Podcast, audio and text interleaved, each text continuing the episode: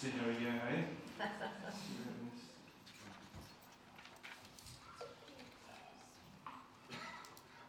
Whenever I'm feeling a little stressed out, maybe that's how you're feeling, but whenever I'm feeling a little stressed out, Kel always says to me, why don't you go and put some wrestling on? I love watching the wrestling. It brings me great joy as I suspend my disbelief and watch uh, uh, big men slapping against each other. It sounds a bit weird when you think about it, but that's how they describe it. And what they do in wrestling is a bit strange. It's a bit strange because, well, there's all sorts of strange things about it, but one of the strange things is that you wait and you wait and you wait and you wait, and it seems to go for hours, and actually it does go for hours, sometimes four or five hours at a time, until finally you get to the main event of the evening. And if you're still conscious, sometimes I'm not, I'm on the, I'm on the lounge already asleep or something like that, uh, you'll see the main event of the wrestling card. Now, this is not unique to wrestling, is it? You go to a concert and you see the under undercard, and then you finally see the main event that you came to see. It used to be the case, of course, with going to see a movie or a film in the cinema. You'd sometimes get some shorts at the beginning. that were actual stories before you get the, the main event. And here, in this passage of Scripture in Matthew chapter 9, we have the main event of Jesus' ministry.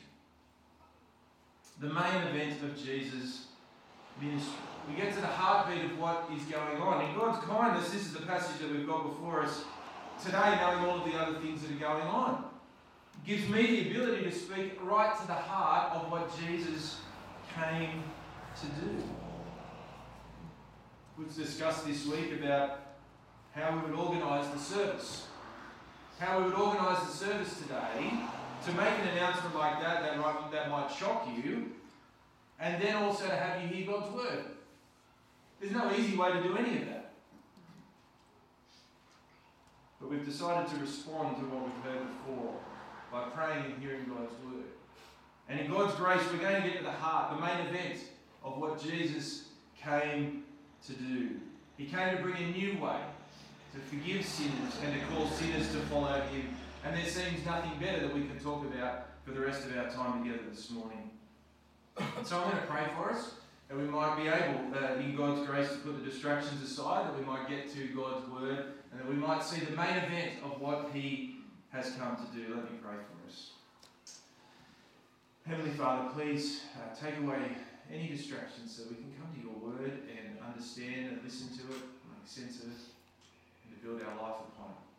And we thank you for speaking to us. And we ask, please, that you would help me to speak in a way that's clear and makes sense today, and you would help us or just to take in a small piece of what you're telling us today in Matthew chapter 9. We ask it in Jesus' name. Amen. Well, as Kylie mentioned so well, last week uh, we met Jesus in the region of the Gadarenes, a Gentile region where he cast out some demons into a herd of pigs. And we heard at the end of that passage that they begged him to leave their region. they begged Jesus to leave that region, and so he does. He gets into a boat and he crosses over to the other side. And this time we see him with a paralyzed man. Another man, another paralyzed man is brought to him, close to death. Now we've already seen this, haven't we? Not only in the Matthew's Gospel, but in this small series of Matthew 8 to 10. We've already seen a paralyzed person, the servant of the centurion who was needing to be healed because they were close to death as well. Maybe this person had heard about this. After all, Jesus in verse 5 of chapter 8 was in Capernaum. And here he crosses over to his own city. That was one of the cities that he'd spent a lot of time in. Possibly it's exactly the same place. And possibly a different group of people have heard what Jesus had done with this previous paralyzed man and hoped that they could do the same with his friend. And so they bring the paralyzed man to Jesus in full expectation and hope that he would heal him just as he healed the other paralyzed man. It's obvious what they're bringing him to Jesus for. But Jesus doesn't give him the obvious healing. It's not what he receives at all. Look at chapter 9, verse 2. And behold, some people brought to him a paralytic lying on a bed. And when Jesus saw their faith, he said to the paralytic, Take heart, my son, your sins are forgiven. It's a strange response, isn't it? He wants to be healed. His friends want him to be healed, but he says, Your sins are forgiven. Now, right from the beginning, it, it reminds us that something is actually more important than physical healing. Jesus is here saying your, your sins are of greater need. You need your sins forgiven. But Jesus also knows what he's saying, creating some controversy around him, irritates the scribes. They're not happy with what is going on here. Look at verse 3. Behold, some of the scribes said to themselves, This man is blaspheming. He irritates the scribes because only God can forgive sin. And only God can forgive sin by an elaborate method sacrifice and the temple and the system and the ritual. And no human being can just turn up and pronounce forgiveness for another person.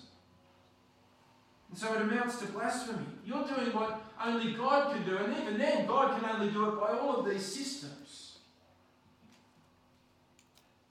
And we're told in verse 4 that Jesus knows what they're thinking. Either supernaturally or just because it's obvious. You know, when there's murmurings over in the corner, don't you, what's going on? One way or the other, Jesus knows. And he says to them, Why do you think evil in your hearts? For which is easier to say, Your sins are forgiven, or to rise and walk. Jesus poses a question to them which is easier to say? Now, it's funny, isn't it, for us? In our modern world, we think it's easier to say your sins are forgiven. That's easier. Because you can't really prove that. And it's just words. It's actually far harder to say, get up and walk. But in the ancient world, most likely it goes the other way. These scribes knew of people being healed, perhaps just even a few weeks before.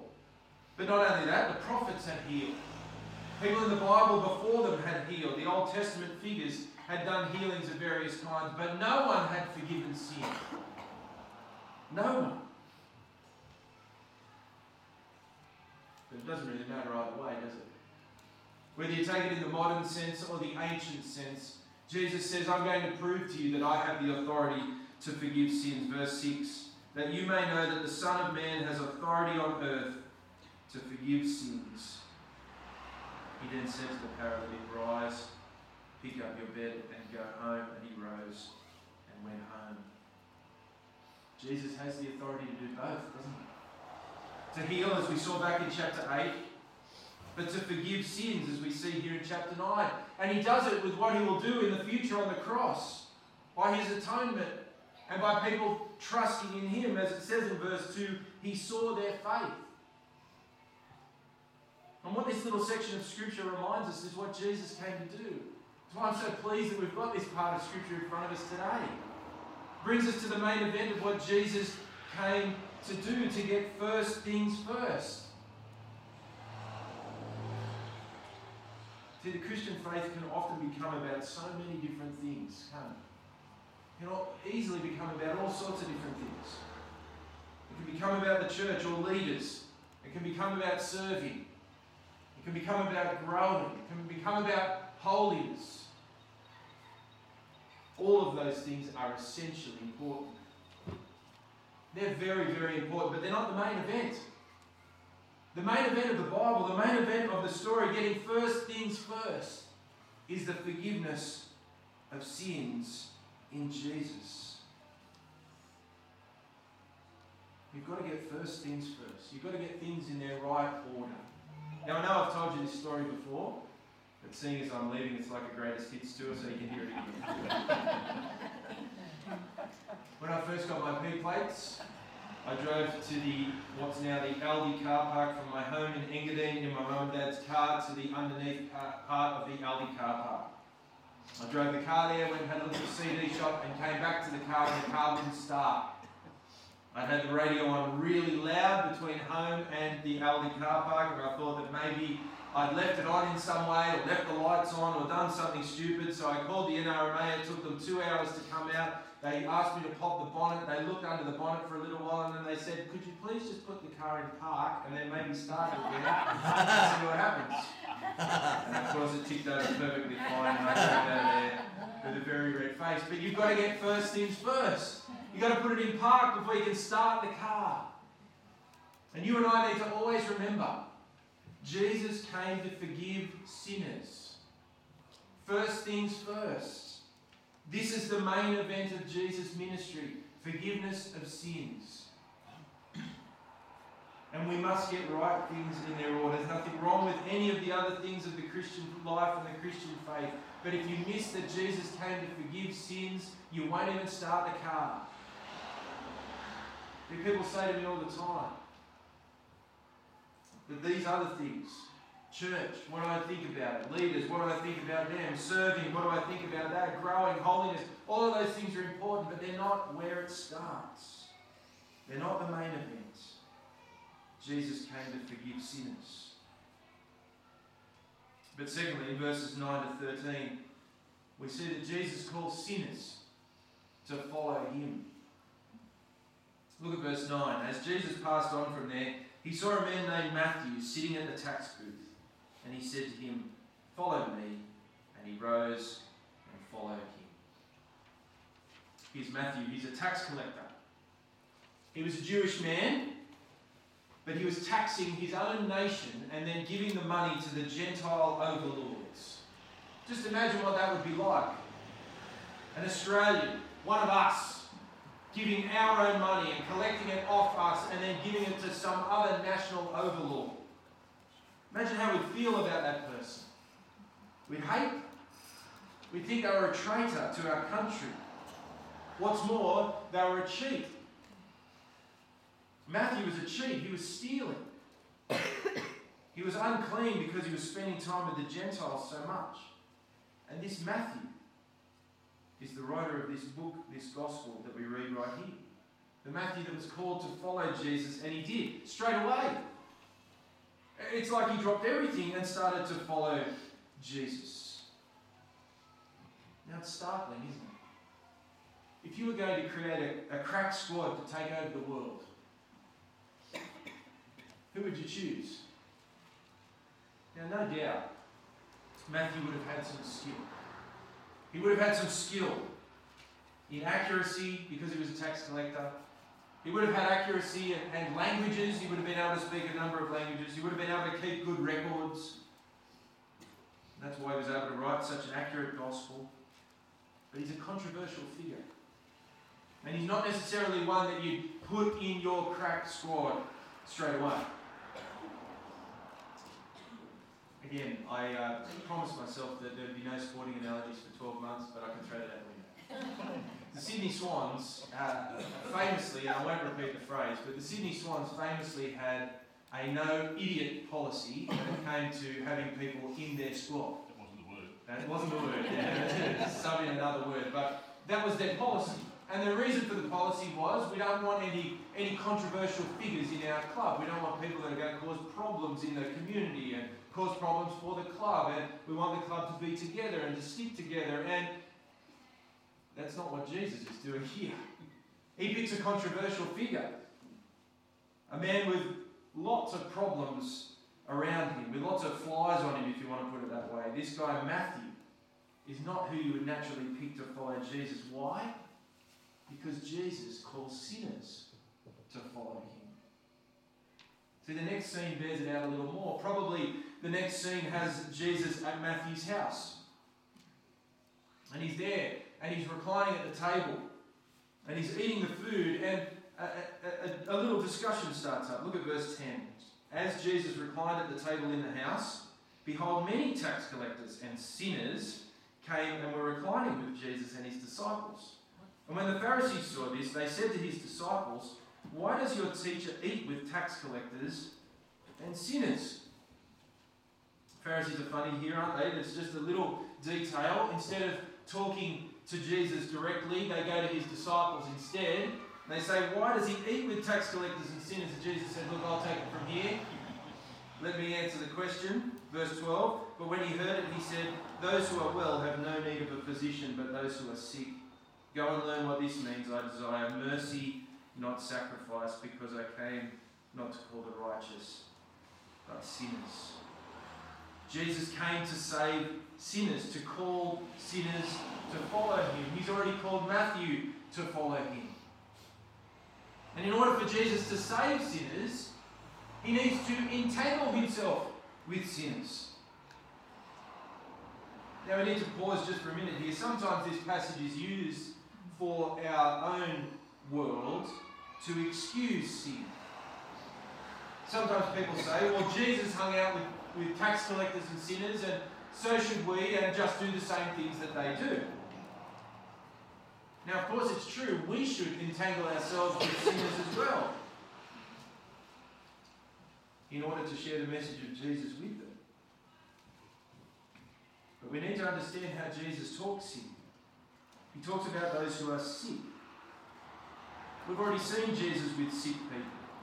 Sick people need fixing, not just tolerating or dealing with. The healing uh, ministry of Jesus shows us this. When someone is sick, they need to be changed.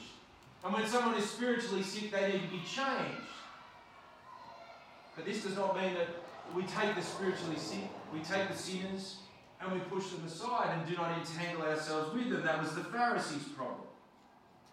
No, Jesus spends time with sinners in order to call them to follow him and in order to be transformed by him. This little quote from, from Don Carson probably puts it best. It turns out that the people who think they are worthy of the Messiah's attention are no more worthy than the socially repulsive people whom they dismiss. And both kinds of people are in need of his mercy, even if they are not worthy of his attention. From this perspective, when we say that Jesus came to call the despised and the disgusting elements in society, it actually turns out no one is exempt. Jesus came, as John Calvin said, to quicken the dead, to justify the guilty and condemned, to wash those who were polluted and full of wickedness, to rescue the lost from hell, to clothe with his glory those who are covered with shame, to renew a, uh, to a blessed immortality those who are debased from disgusting vices. But then, is any of us exempt? And if we think we are, we face not only the conclusion that Christ did not come for us, but also the intense rebuke that aligns us with the apostates of old. See, we need to remember Jesus came for us because we're sinners. One of the biggest problems that we can make is that we think of ourselves as church attenders, better than other people, and not sinners after all. But we think of ourselves soberly, remembering that we ourselves are sinners, sick people in need of a physician, sinners in need of a Saviour. It's why we confess our sins each week, not as a ritual, but to remember who we are. And therefore, moving us to grateful thanks in ever increasing measure.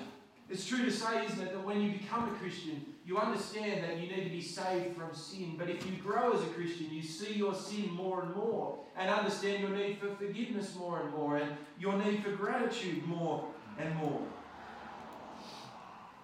Which stops us from being self righteous.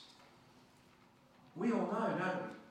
It's not as if the, the sinners are out there in the world and not in here in this building. This ought to stop us ever thinking of ourselves in a haughty way better than others. We are just simply beggars who know where there's a place to get some free food.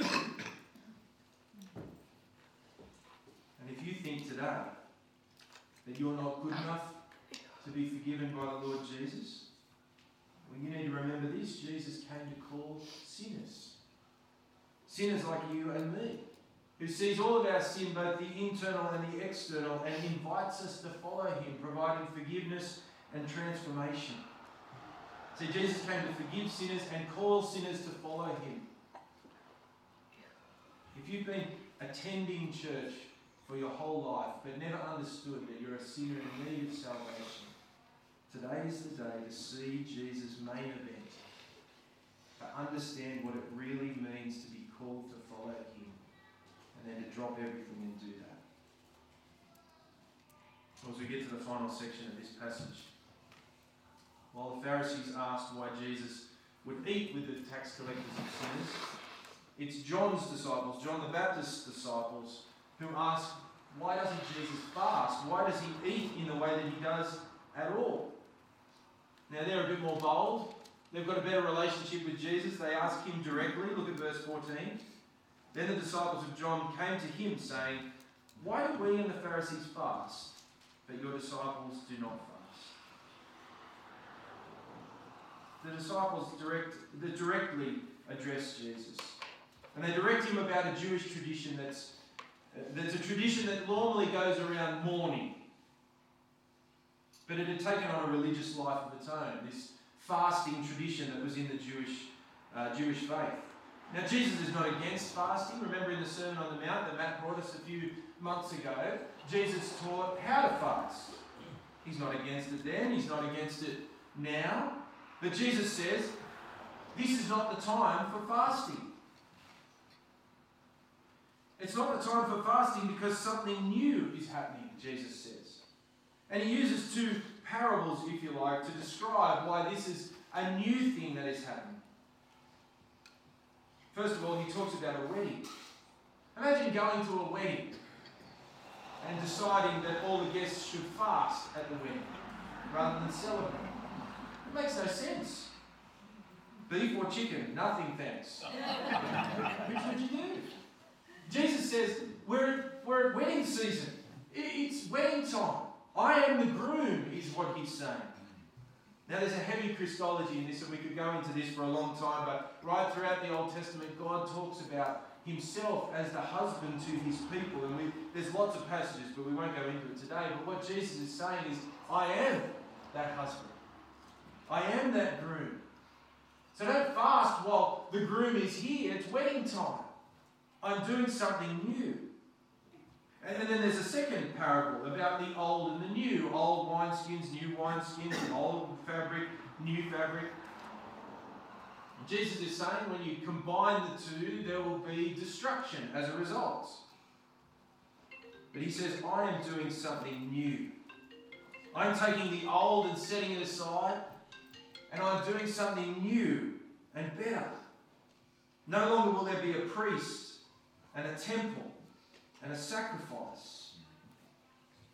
But I will be the priest in the temple and the sacrifice. And while Jesus doesn't spell all of this out at this point, the book of Hebrews will make it really clear to us about what Jesus has done to fulfill all of these parts of the new way.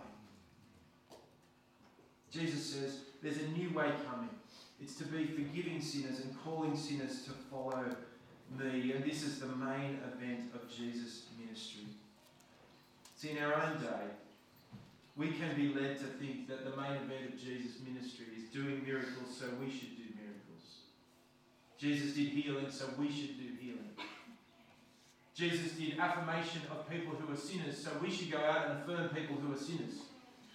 Jesus did uh, some sort of advocacy for those who are in hard times, so we should give ourselves to heavy advocacy for those who are in hard times. And none of those things are necessarily bad. But the church is in danger of making that the main game. But it's not the main event. The main event is right here that Jesus came into the world to save sinners. And so I'm glad to be able to remind you on a day like today that Jesus came to save, forgive, and call sinners to follow him, doing a new thing in the world and making a new thing in your life. So do not put any of these things in the main event of your life. Come back day after day, time after time, and see the main event that Jesus came to save sinners like you and me. Well, I'm going to pray and we'll sing our final song together before we go and get some morning tea. Me pray. Heavenly Father, thank you for bringing us to this passage today. Please impart into our hearts and into our minds this main event of Jesus' ministry once again that he came to save sinners. And we thank you for all the other good things that are there in our life and even in our Christian lives. But please may they not be in the first place. Please may they remain down the tree, down the, down the track from Jesus' main event of his saving ministry, forgiving sinners and calling sinners like us to follow him. May we never lose sight of that main event and continue to put our trust in his saving work. We thank you for all that he's done for us and continue to do